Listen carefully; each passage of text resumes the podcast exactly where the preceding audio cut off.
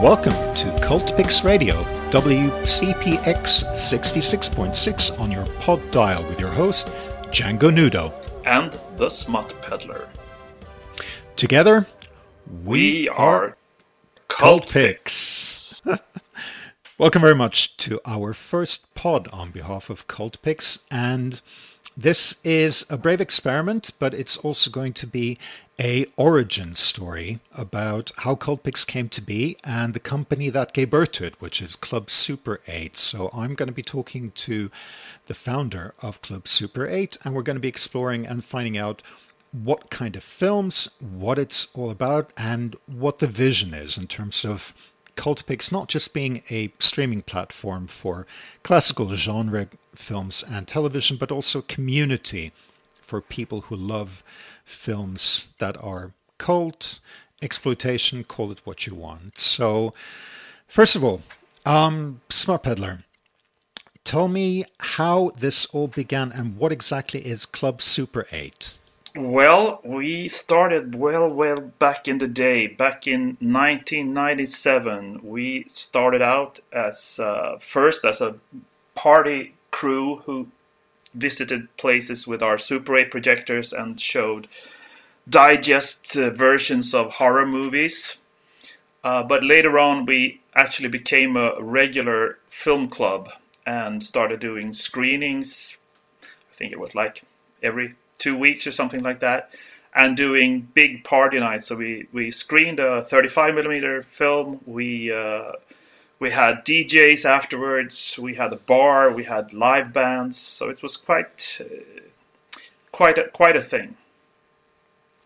And this was all in happening in, in Stockholm and Sweden. And just to reveal a bit of background about yourself, you you worked in cinema at the time at the prestigious Swedish Film Institute. That is correct. So I started out way way back at the Film Archive at the Film Institute, and then I was a a curator at the Cinematheque, so I was uh, planning a lot of film series, and uh, thus I knew everything that was in the film archive that was never screened by the Cinematheque. So we brought out those obscure numbers and screened them for our fans. So you dusted off all the old prints that were not considered good enough, that were not Bergman enough to be shown at the Cinematheque, and took them to parties. Yeah, you could say that, but the parties were actually in the film house, so we used both the bar they had and the the, ah. the cinema they had there. And so, who who was coming to these parties, and what was the kind of response that you were getting when you were showing these films, which presumably hadn't been shown on television, and most people were probably not familiar with? Yeah, the, the I mean, in Sweden there was a lot of censorship before, so uh, a lot of these films had never been screened. But we had a, a we can call them a, a crowd, crowd dressed in black, basically. Um, a lot of people think they were only only nerdy guys, but we had a actually had a lot of nerdy girls as well, and they were all super enthusiastic. And we always did some competitions before the screening, so you could win like old posters and stuff like that. So it was really a community thing already from the word go nerdy guys we love, nerdy girls even more so, and anybody in between. Now, we're about to come to our first clip because there was one film in particular that stood out and that also became a bit of a kind of a I don't want to call it a mascot, but it became like a calling card film for everything that Club Super 8 has done and that Cultpix is doing now. So do you want to tell us a little bit about Rymdinvasion i Lappland? Sure thing. Um, Rymdinvasion i Lappland is also known as Terror in the Midnight Sun or the very, very odd American version, Invasion of the Animal People but uh, we can call it Terror in the Midnight Sun for now. And it's actually Sweden's only seriously meant uh, science fiction movie, and it was made back in 1959. And it was directed by Virgil V. Vogel, who also made a lot of cool genre films like The Mole People. And uh, obviously, it's uh, played out up in Lapland in the north of Sweden, where a UFO is landing and after that it's really hard to explain the story because it both contains a huge hairy beast looking like Chewbacca but many many years before Star Wars but it also seems to be controlled by these uh, bald, uh, pale guys in white anoraks. Uh, really hard to follow, and it was partially um, financed by the by the tourist board in Lapland, actually. So there's a lot of skiing going on all the time in the film and skating from the female lead. You, you left out the most important bit that, uh, like all good Club Super 8 films, it also has nudity. So you got hairy space alien monsters and, you know, battle scenes and everything. And it's got, you know, not gratuitous because it was 1959, but it does have glimpses of nudity as well. For sure. Now, we're not going to talk too much about it because it, the film is so good, really, it deserves its own podcast episode. So I think we're going to save it for future. But right now we're going to play you a little little clip, a little taster from the film. So here is Rymdinvasion i Lappland, aka Terror in the Midnight Sun.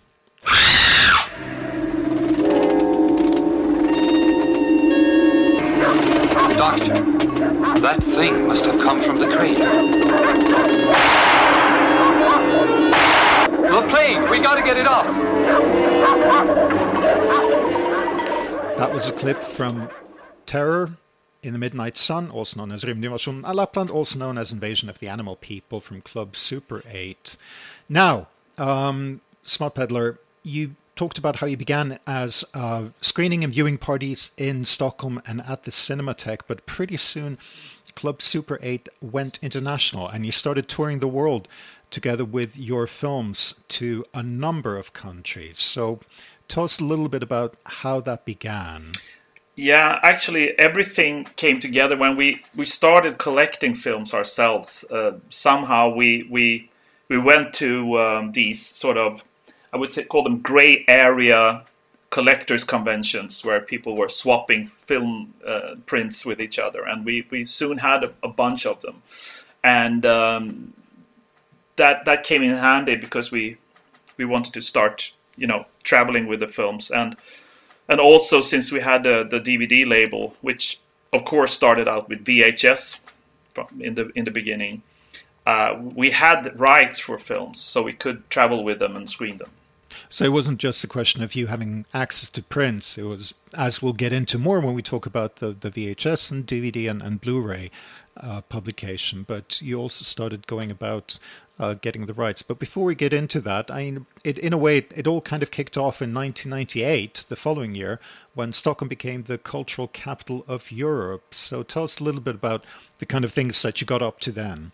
That's correct. We we I don't know really how we managed to do it, but I think we had a friend inside the organization of the culture capital. And so we we had I think we had six nights at a huge downtown venue called Skandia in Stockholm where we did themes, thematic screenings. So we did, uh, for instance, one night of, of 3D, where we had uh, Andy Warhol's Dracula. We had uh, the Swedish, Sweden's only 3D movie Champagne Galop, which also has some other titles like What the Butler Saw and uh, The Groove Room, and also actually the only short porn film in 3D in Sweden called Dream Sex in 3D, which is actually available on Cultpix. If you have your red green glasses somewhere hidden in your shelf, you can bring them out and have a have a look at it. And we also did as being the organizer, you can you can organize things the way you want them.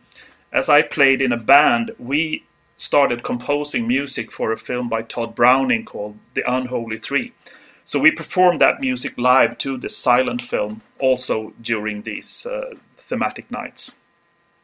And pretty soon you started making friends with other um, like minded people from around the world um, who were involved in collecting, uh, preserving, archiving, and distributing those kind of films. So, one of the first ones was uh, Mike Vraney and Lisa Petrucci from Something Weird Video in Seattle. Uh, can you tell us a little bit about what happened there, and especially about the Something Weird Film Festival? Yeah, that was that was like uh, a stroke of luck for us. A friend of ours uh, had been in touch with Something Weird Video in Seattle, and they they were really interested in coming to Europe. They had only traveled actually once to Mexico to meet uh, Coffin Joe down there to release his movies, but this was their first international trip ever. And they really didn't believe that we would pay for their airline tickets and, and get them hotel rooms, but we did. And that became a friendship for life because we were really the same same spirits and and Mike and Lisa are truly the mentors of Club Super 8's uh, uh, DVD branch. You could say that. And they've they've published a lot of the Club Super 8 titles in uh, North America, and I should say that um, Something Weird are also one of our partners for Cultpix, and several of their uh, great films are now available to the members of Cultpix for watching. That's correct. And actually, there were two festivals. So they came back the, the year after, and we did an even bigger and more elaborate festival uh, where we also uh, got involved a, a, theater group who were playing. One night they were playing cannibals and and uh, uh priests, and one night they were playing uh, vampires, and one night they were playing Mexican wrestlers. So the audience were really in for a treat, and Mike and Lisa brought their own film prints. They brought tons of posters. So we decorated the, the lobby of the of the cinema. It was completely sold out. You you you must realize this was the time before the internet. So nothing of this was available back then. None of these films could be seen anywhere. And also, you couldn't promote it on Facebook. You couldn't put it up on social media. It was word of mouth. It was put in yeah. on dead trees, printed and exactly. so on. So happy old days. But also, I think what's nice about it touches on the fact that one of the guiding philosophies of, of Club Super 8 has also been, as far as I know, um, and as far as I've been involved, which is that look, it's not we're not here to make money, um, but as long as we're not losing money and as long as we're having fun, then we keep doing it, and that's that's pretty much been it, wouldn't you say? Yeah. That's for sure. And what happened during that festival was that uh, Mike Vraney really wanted to release Terror in the Midnight Sun. And we got in touch with the producer. So he came down to the movie theater. And that's when the, the magic happened that we made our first deal. And that led on to us releasing a lot of movies on VHS uh, during the, the, the, upcoming years after the, the, the last uh, Something Weird festival. And for those of you not old enough to remember VHS, those were things where you had to rewind and, and forward the film and stick them in a big box in a square format. So ask your grandfather about it. Now, um, Club Super 8 wasn't without its controversies, even at some of these events. I mean, they're all very fun, but I don't know how much you want to get into what went on at Arvika Rock Festival and also at the Umeå Film Festival. I will, and I won't. because uh, the funny thing is that most of the films we are screening are old. I mean, they're vintage. They're at least fifty or sixty years yeah. old, but they still seem to to make people really upset. And I would say these controversies happened back in the early 2000s, and now things are even worse in terms of what people are upset about. But at the uh, rock festival, we had we had our own. We actually had our own tent with a with a touring 35 millimeter equipment, which was pretty awesome. And that was the only place that was really warm in the festival because it was get chilly at night in Sweden. So we had a, tons mm. of people coming in. But someone saw in the in the catalog that there was, you know, something that probably wasn't politically correct or too violent or too nude or something like that. So they actually reported us to the police. And Wait, that ended police? up with the fe- not I yeah, this I didn't know. I'm not making up this, but seriously, reporting you to the police, yeah. not the festival organizers? Yeah. For what? No. I don't know. But so obviously the, the organizers got very nervous and they they didn't want to stop us from, you know, doing our thing, but they had some interns with black marker pens erase out all the all the boobies in the bro in their uh, festival catalog. I hope you kept. I hope you kept. You know, a few of those catalogs because those are historic. I have one somewhere. Yeah. Of, of, you know, censorship, even in a liberal country like Sweden. Yeah, yeah. And at the uh, Umeå Film Festival, which obviously to to some people who remember the. Uh, the years it you know 2000 to 2005 you had the uh, the vegan punk movement uh, very much alive in in uh, Umeå. with a with a lot of, of people who are were well, very political. So there was some um, some ruckus about uh, the there was a series of films um, called Camera Obscura, and they they wanted us to to curate that series. So we gave them lots of options for films we had. And then I wrote uh, the liner notes and I sent it to them. And it was especially, I think, Ilsa, harem keeper of the oil sheiks, that got them upset because the copy text read uh, a great mix of topless and ultra violence. Hmm. And that uh, didn't go down well. like- So, so yeah, so it ended up with a couple of people actually resigning from working for the film festival, and also the festival management wanted us to have a debate with people who were against our types of films. And uh, we said, you know, we don't have anything to defend because this is horrible. These are horrible, horrible films, and we cannot defend them. It's a dirty job, but someone has to do it. Yep. Well, like it or not, they're part of cinema history. So I, Yep. I just love the fact that old films can still people get people that upset, you know, because it shows you that, you know, they're obviously doing something for people. If, if they just didn't care, I think that'd be worse. Yeah, and obviously, bottom line is always they never even saw the films. They are upset before even watching them. So there you go. There you go. Um, but you know, we're not just going to dwell on, on the kind of the negative because there's a lot of fun stuff that has come along with all this traveling. And before we get to Christina, you know, we should touch upon the fact that you know things like the the, the Hong Kong Trade Office. So what was that all about? Because that one that was before my time. Yeah, that that one really sticks out in terms of what we what we've been doing over the years. Uh, we were contacted by the Hong Kong Trade Office, who wanted to do a um, contemporary um, film festival with well, with new new Hong Kong films. But uh, the Cinematheque of the Film Institute had declined, and also the major independent cinema chain, uh, Folkets Bio in Stockholm, had declined. They didn't want to work with this.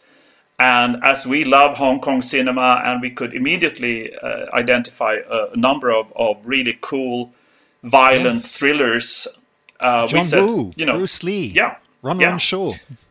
exactly. Brothers. So we said we're going to do it, and uh, and and we didn't realize how how big that was. I mean, we rented a, a screen, we we arranged a cocktail party, and then uh, Mr. Chang came, who was number two in Hong Kong. You know, Yeah. big, big, big honcho number two in Hong oh, Kong. And when he arrived in his limo, and all of the staff basically fell to the ground, worshipping the ground he walked on, we kind of realized this was a big deal that we had been suddenly become involved in. So that was cool. But it, it was it was a success. It it, it was Yeah. it was really fun.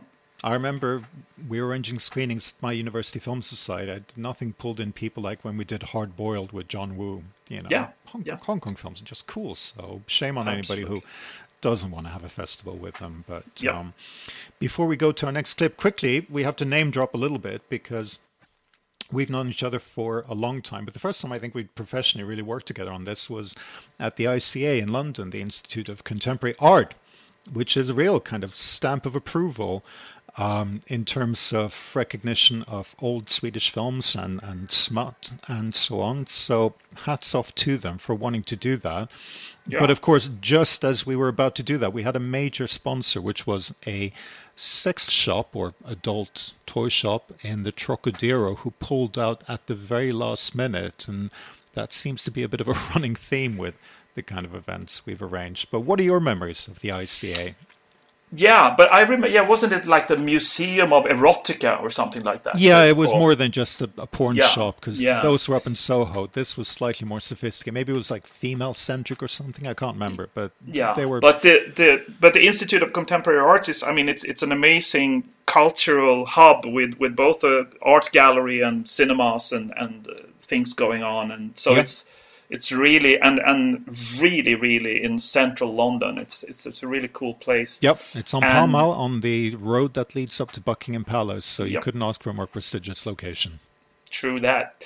Uh, the thing I actually remember most is that we had a uh, we had a we have a bunch of short films made by a guy called Eugen Wörman who, Oh, who yeah. ran who ran a, a grindhouse theater in in uh, in It was Stockholm. his birthday yesterday. Was his birthday yesterday, for sure. Um, and all of his shorts are very, very, I would say, kind of lame when you watch them now. It's just nude women maybe taking a bath or eating Yeah. a banana or something like that.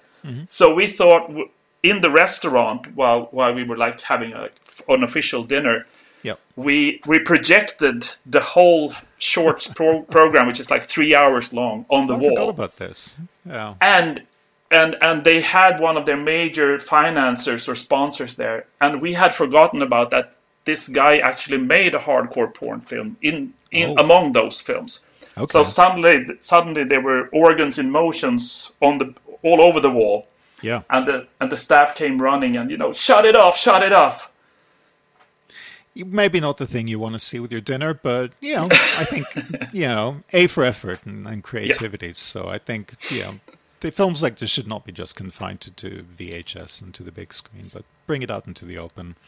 Um, Last but not least, we have to mention, and again, major name dropping, uh, the screening that took place at the Egyptian Theater in Los Angeles, and again, who stepped in to rescue the event when Yeah. again funding fell short for I can't remember what reason, but Oh, I can, but it was it, it's it's re, it's really that that screening was really a milestone. I I had met with with uh, with the American Cinematheque who resides at the at the Egyptian Theater in in Hollywood um, the year before. This was back in 2006, and um, we decided we going we were going to do a, a theme weekend on the subject of Swedish sin.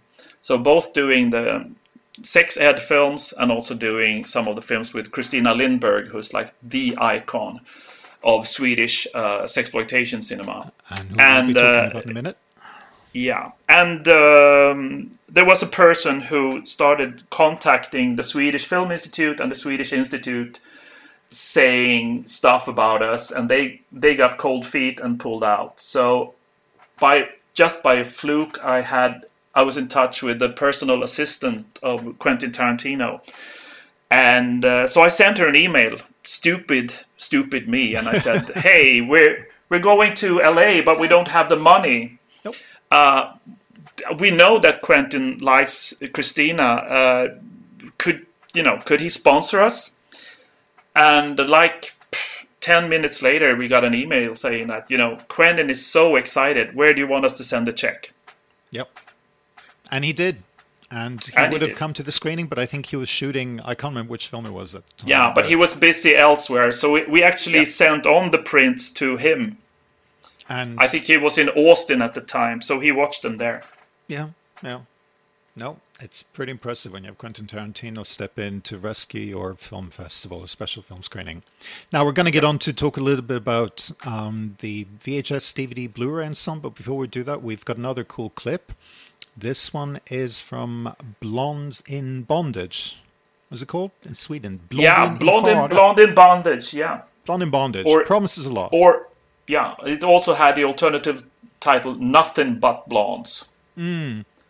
And it was a uh, Swedish-American co-production. There was ac- actually, thanks to the, the, the rumor about Sweden's loose women, um, a lot of American companies came to Sweden in the late 50s, early 60s, and started making films here. Here's a clip. I think you two gentlemen have met before. Yes, I'm sorry to say we have.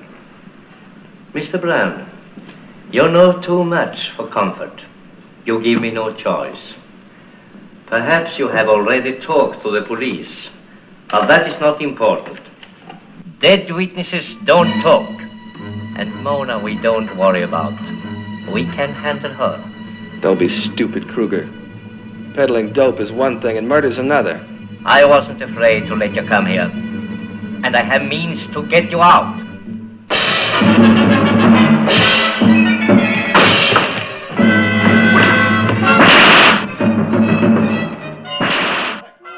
That was a clip of Blondin i fara, Blonde in Bondage. And now we're going to be talking about um, DVDs, VHSs, all of these films obviously started at midnight screenings, parties, film festivals, and went on tour. But they've had the longest life on, as we call it, packaged home media, otherwise known as VHS and DVD. So, again, what was the first film that you put out on any of these?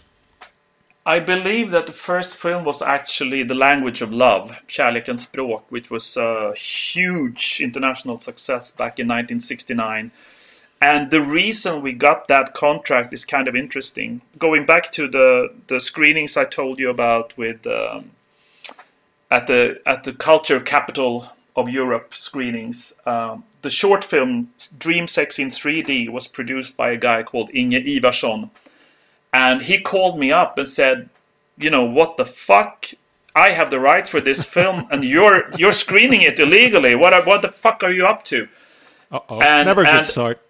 No, but my immediate reaction, which was kind of silly, was like, "Oh, it's you. Are you still alive?" because he was really a legend already back then, and I think he was yeah. in his 80s uh, and he was very much alive, I would say, but he had changed his his career so that he was now selling property in Spain for mm. Swedes wanting to retire in the sun. Um, so we, we came up to his office and and he was actually quite friendly and we said, you know, we, we have this idea of releasing old Swedish cult movies on, on, on video. What do you say? You want to sign a contract? And he said, "You're nuts. No one wants to watch these movies anymore." We made them for theatrical, and then we threw them away. Basically, we don't. Yep. We didn't see any value in them after that first life. So we actually signed for 25 titles with him. Wow. And and he he lived not to regret it, I would say, because it, it gave him a silver lining on his pension in his old age because he actually got some royalties from us. But not to take anything from your business acumen, but you definitely lucked into a good deal then with 25 titles just like that. Yeah. And there are some excellent ones. I mean, apart from The Language of Love and the many sequels, we should say, of course, like any success, yeah. you know, there are some great, great films in there. Yeah, I mean, he, he made all the kinds of films that we really love ourselves. So, and, and obviously, all of them are, are available on, on Cultpix. But I mean, for one, um, Fear Has a Thousand Eyes, which was uh, launched as a sex and voodoo horror film. I mean, how can you miss out on sex that? and voodoo, yeah. Mm. And of course, Anita, uh, which is a wonderful film where Stellan Skarsgård, our big Hollywood star these days, our big export. Yeah, he he did some of his early early crawling before walking steps there. Yeah and before he spawned a Hollywood legacy or Hollywood dynasty of, of actors as well. So, but we have his shameful early films, and they can be watched in their uncensored, full, glorious nudity on Cultpix, obviously, as well as on DVD. Never forget, still worth collecting, still worth buying, obviously. And and like I said, you know, they gave a second uh, career boost to some of the stars, but also, like I said, it's a, a well deserved small pension pot to yeah. the people who had been involved in creatively putting them together and written them off after they'd been released theatrically. For sure. Now, these were films, all of them, which, despite being major international successes, they they were overlooked by the critics or hated by the critics, and it's not like they were getting much love from the Swedish Film Institute and the establishment, as it is called yeah, we, we found out, we started reading up on, on Swedish film history and we realized that there was something missing. So it was a bit like, you know, Molotov being written out of Soviet history. the things that are not, you know, people are not feeling comfortable with, just take them out. Yeah. Uh, but but these films were actually the ones that people were watching, especially internationally. So uh, yeah. I would say that Sweden's rumor was not coming from Bergman's uh, anxiety in the bourgeoisie, but uh, from nude nude people in the archipelago. Yep. And one of those films, which was actually a co-production, uh, British, Dutch, and Swedish one, we're going to have a clip from next, which is Champagne Roses Dead. But I don't know if we'll include it, but it was a film that we recently um, managed to get a, finally a really good copy from, from the British Film Institute, and it's this version that we're able to present in glorious high definition on Cultpix. Uh, do you want to tell us your favorite quote from that film? Yeah, I well, first of all, I want to tell you that it's it was it was directed by a Swedish American director called Calvin Floyd, Calvin Floyd. and he, he was like the only one who ever tried to make serious horror movies in Sweden. So this one is a kind of a Bond spoof from 1970, but he also made a a uh, documentary called In Search of Dracula, where he actually got Christopher Lee as Christopher the narrator. himself, yeah. Yeah. Also playing both Dracula and Vlad Tepes. Which is probably the only time he's done that on camera. Yeah. And also he uh, he made a film called Victor Frankenstein, which is actually being restored by the Swedish Film Institute right now. Yeah, we should pay tribute to Swedish Film Institute. Yeah, they Yeah. do do good as well. I know we're being mean to them, but yeah, we do love them, and they have done a lot of great work and with us in restoring some of these films. So thank you, Swedish Film Institute, if you're listening to this. Uh, but Champagne Rose is Dead uh, is about this secret agent guy who really doesn't know which side he's on, who are the bad guys, who are the good guys. And he also tapes himself, you know, like a diary. And my favorite quote is when he's, well, it's sort of at the end of the film. I'm not going to spoil anything. He he uh, he sits down, he looks up, he tapes his own voice and says, "All revolutions are compromised. Money can only buy perfumed vomit." It's a great Love quote. that one. Here's a clip from Champagne Rose. Second question. What do you believe in? Myself, only myself. Oh, too bad. You should have believed in my charity. Take the last run. Ah, please, Jason. I'll use my influence to have you barred and you won't be shot, I promise. And I promise not to shoot you. If you let go of the ladder. You don't believe in anything, not even in yourself. All right. I believe in nothing, but at least there's something. Then why live? Happy landings. Ah! Stop, stop it. No, no. Ah! Now, we've talked about almost half an hour, and with the clips, that's even longer before we got to the star, the marquee name of Club Super 8 Cultpix and of the films that um, we've talked about before. None other than the one and only and amazing Christina Lindberg. How do you begin to introduce a legend like Christina? Well, she was the biggest centerfold in Sweden from 1969 to 1974, something like that.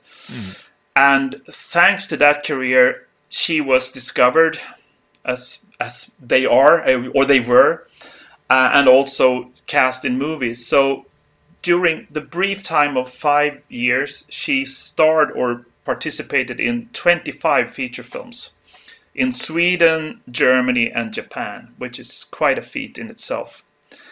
Uh, she was huge back then. Um, all the guys who were making their having their military service, all of them had a like a centerfold of her glued to their you know to next to their Oh, yeah. bed, Oh, to yeah. their bunk bed.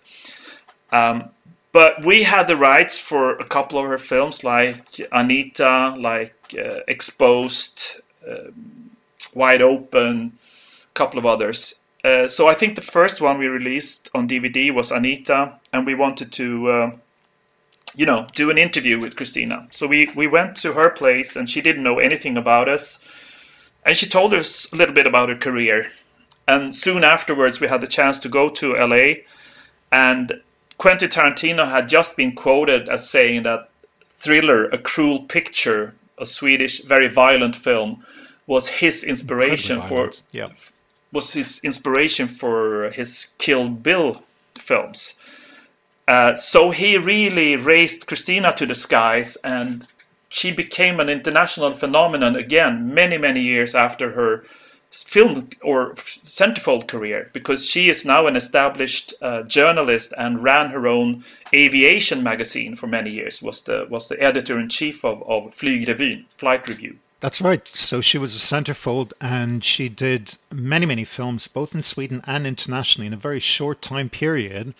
and then she stepped away from it all. I mean, she she literally did a, a Greta Garbo or whatever you want to call it, hmm. and I think the only film that she released in over thirty years was a documentary of mushroom picking. Yeah, that's right. She's also a mushroom picking expert and also a, a champion for the wildlife in Sweden, especially the, the lynx and the wolf. And she is super lovely. I've, I've met her. And the funny thing about her, I mean, for people who haven't heard of her, shame on you, but is that for somebody who became like the number one Swedish centerfold and export, if we can call her that in terms of a movie star, um, she is not your who you would typically associate with as a Swedish female. You know, No. she is not blonde, tall. I don't think she's blue eyed even. No. Uh, Dark, short, brown eyes.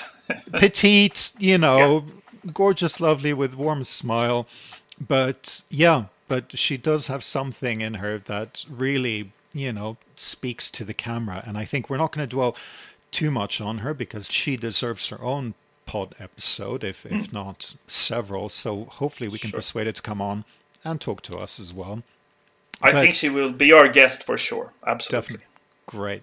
Um, but yeah, and and what was amazing is after you interviewed her and she got this big shout out from Quentin Tarantino is that she had a, a kind of a, a second a revival, international revival where you effectively traveled around the world with her um, to film festivals and conventions and meetings and the response was just phenomenal.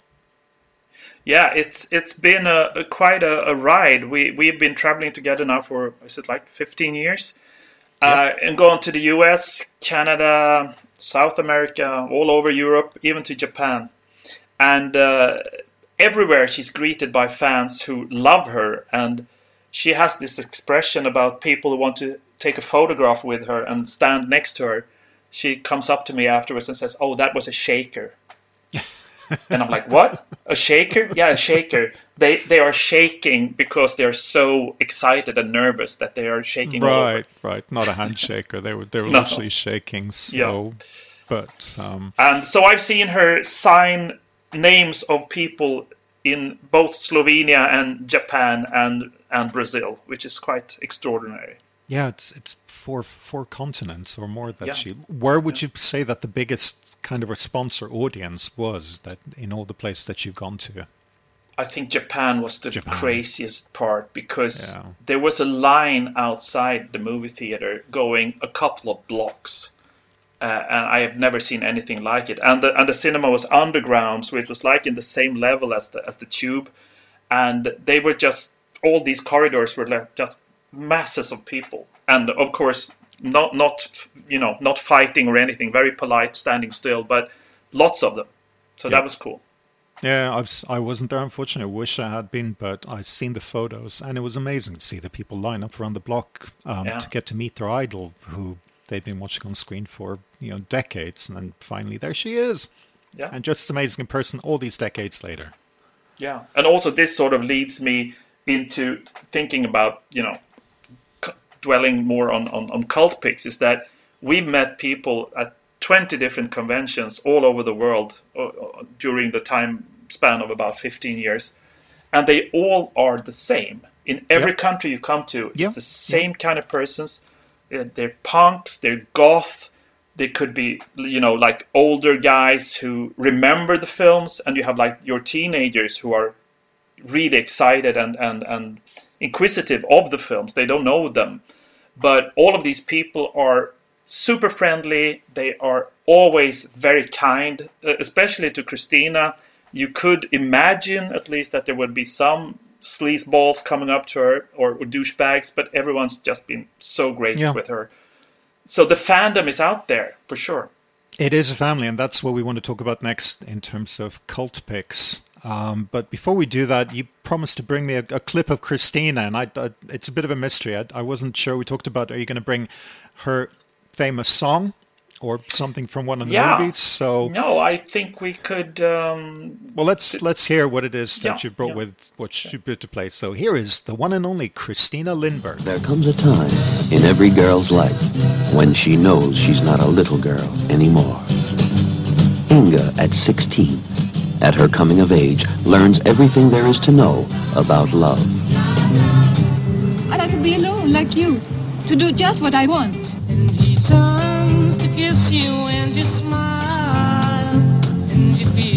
This new dress is really something. I wonder what Mother would say if she saw you like this. She probably wouldn't like it. There comes a time when she has new interests, a new awareness in her mind. She has so much to give. You have a great thing going, playing naive and innocent, but really you're a little slut. That's not true. Excuse me, what do you call it? There comes a time in every girl's life when waiting and wanting aren't enough. Christina Lindberg, the girl with them. You've seen her in Playboy, you've seen her in Penthouse. Now starring in Made in Sweden. In an unforgettable weekend in Stockholm, you'll see all of her. There comes a time in Inga's life when she becomes a woman. Made in Sweden. Well, thank you, Christina. So, we're now fast forwarding to 2020. So, Club Super 8 has been going for, for almost 20 years at this point, and you know it started out as a bunch of you know dedicated, happy amateurs, and then about 10 years ago, um, it became it started it became a business. Really, it had a slight management change and um, took a new direction and a more deeper focus. So, fast forward to 2020, COVID pandemic, but it wasn't just COVID that got us thinking really about moving into the streaming platform. I mean, other things had been going on before that, really, that pushed it to it. And you, and we been we talked about some of it. It's the fact that you know there is this fandom out there, a global fandom. Um, that is pretty much same as whether it's in Stockholm or, or Santiago or Tokyo or Toronto. And the secondly is the fact that we keep putting out films, but you know, even though we love our collectors and they're still out there buying DVDs, there's fewer and fewer of, of those kind of, you know, transactions happening these days on, on DVD. Isn't that true? Yeah, yeah, we we we've seen you know we've seen the, the DVD sales spiraling down over the years, and and uh, yeah. we, we we you know we got to survive, and we have actually reached out, for instance, to Netflix and others, and and you know asked why don't you have a section on you know yeah. vintage films, but there's no interest whatsoever on, on their part, and one of the major uh, streaming platforms in Sweden, they had our movies, uh, but they then they suddenly grew a, a consciousness after five Huh. years. Also, they uh, removed all the films where you could actually see some female nipples, which we all know is Hmm. the most dangerous thing in the world. Terrible. Yeah, Very dangerous. horrible. Yeah. Yeah, we're not going to mention any names who they are, but No. yeah. No. Because they still have some of our other films, and Yeah. we're very happy with that. But yeah, and you're right, and and we have been selling a few films. I know. I mean, we've sold some clips to HBO. Our dear friends at Mubi have shown Mm. two of our films, and we love them dearly for you know having the vision to share those kind of films as well. But you're right. The truth is that there was a huge void, if we can say that, in the kind of streaming media landscape between the kind of high end, um, mainstream Netflixes and Amazons, and on the other hand, you had the more art housey niche operations like Criterion and Mubi and so on. But there really wasn't anything in between for the likes of, of our films, was there? No, it's true. But on the other hand, not not everything we do is commercial. So No. it also came out came out of the personal interest from both you and me that the output from the major platforms is really boring if you're not into new tentpole uh, Hollywood blockbusters Yep. or enormously elongated TV series going on and on and on and on. Yeah. So I was like, I want to see something.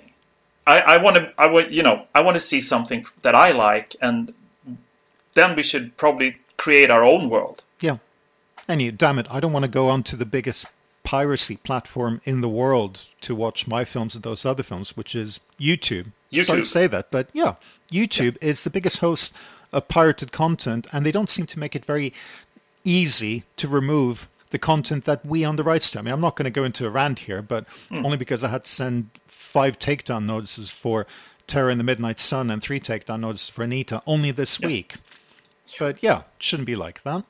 No, we want we want to we want to create a legit platform where we have contracts with the producers or the rights holders, and obviously over the years we have became become good friends with, for instance, something weird video, but also our our dear friends at at Synapse Films and Impulse Pictures, who Yep. also lic- licensed some of our Swedish films to the uh, North American market before. Yeah. So, and we're super thrilled to be working with them and with others to make some of their greatest films available to a global audience, as well as other global companies in Finland, in Japan, in Italy. Hello, Penny. Um, France, Germany. You know, we're really looking everywhere for like-minded companies and people. And I know the greatest holdup for us isn't really finding great films. It's really just the biggest stumbling block, you know, we found in the last year is the fact that we are a global service. You can watch us in theory anywhere in the world, maybe not North Korea, um, but we are truly global. So to secure global rights isn't always the easiest because they've sold off exclusive rights for one territory, and we don't want to carve out that territory and say, nope, sorry, geo blocking, you can't watch this in you know United Kingdom because the rights have already been sold. Yeah, no, we, we want to be a truly global platform, and we also want to be a truly global community for for all the, the, the geeks and freaks out there who love these movies. Yeah, exactly. And we get into that, and that, it's really that community thing that's driven to us. And again, you know, we're I don't think we're going to get rich on this platform, but you know, as long as we're not losing money and we can keep going and keep adding great films, I'll be happy because I have to say I know we've only just announced and we've kind of launched except we're having problems with Stripe to get our payment platform sorted. Boo hiss. But the response has been overwhelming. I mean, I, Yeah. I'm floored with the kind of you know letter emails been getting, the kind of offers of help, you know, the kind of companies be coming to us saying, "Hey, are you interested in this catalog?" It's. I mean, I'm. I'm. Yeah. I'm. I'm overwhelmed. Yeah, and and I think thanks to, to, to the interest we're seeing now is that we will have some big big surprises for the audience in terms of content. I think oh, people Oh, yeah. will be you know blown away by by some of the films and some of the catalogs that we are adding over time here. Yeah.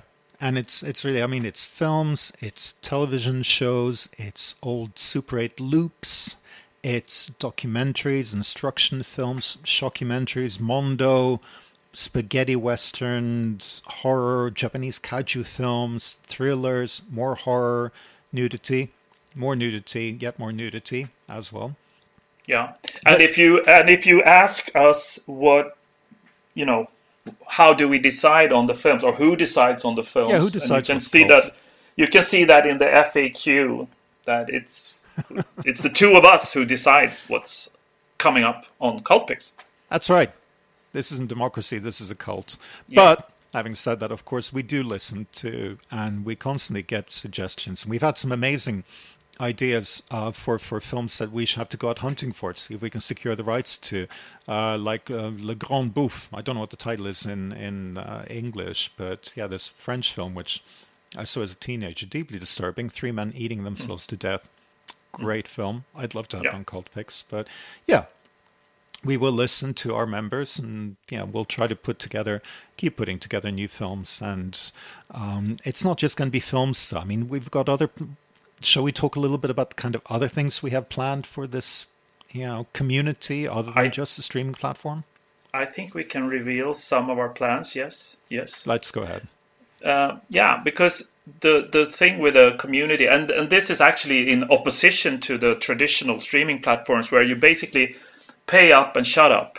We want a dialogue. We want people to participate. We want to have uh, uh, you know quizzes.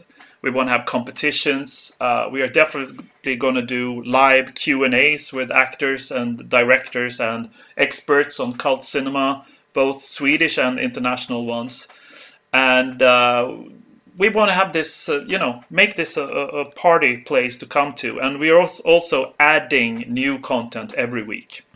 So in a way it's kind of almost a full circle um, in terms of the origins of Cultpix having been born out of club super 8 and club super 8 having begun as this kind of uh, screening parties and, and super loops on the wall in the background and uh, bringing together like-minded people.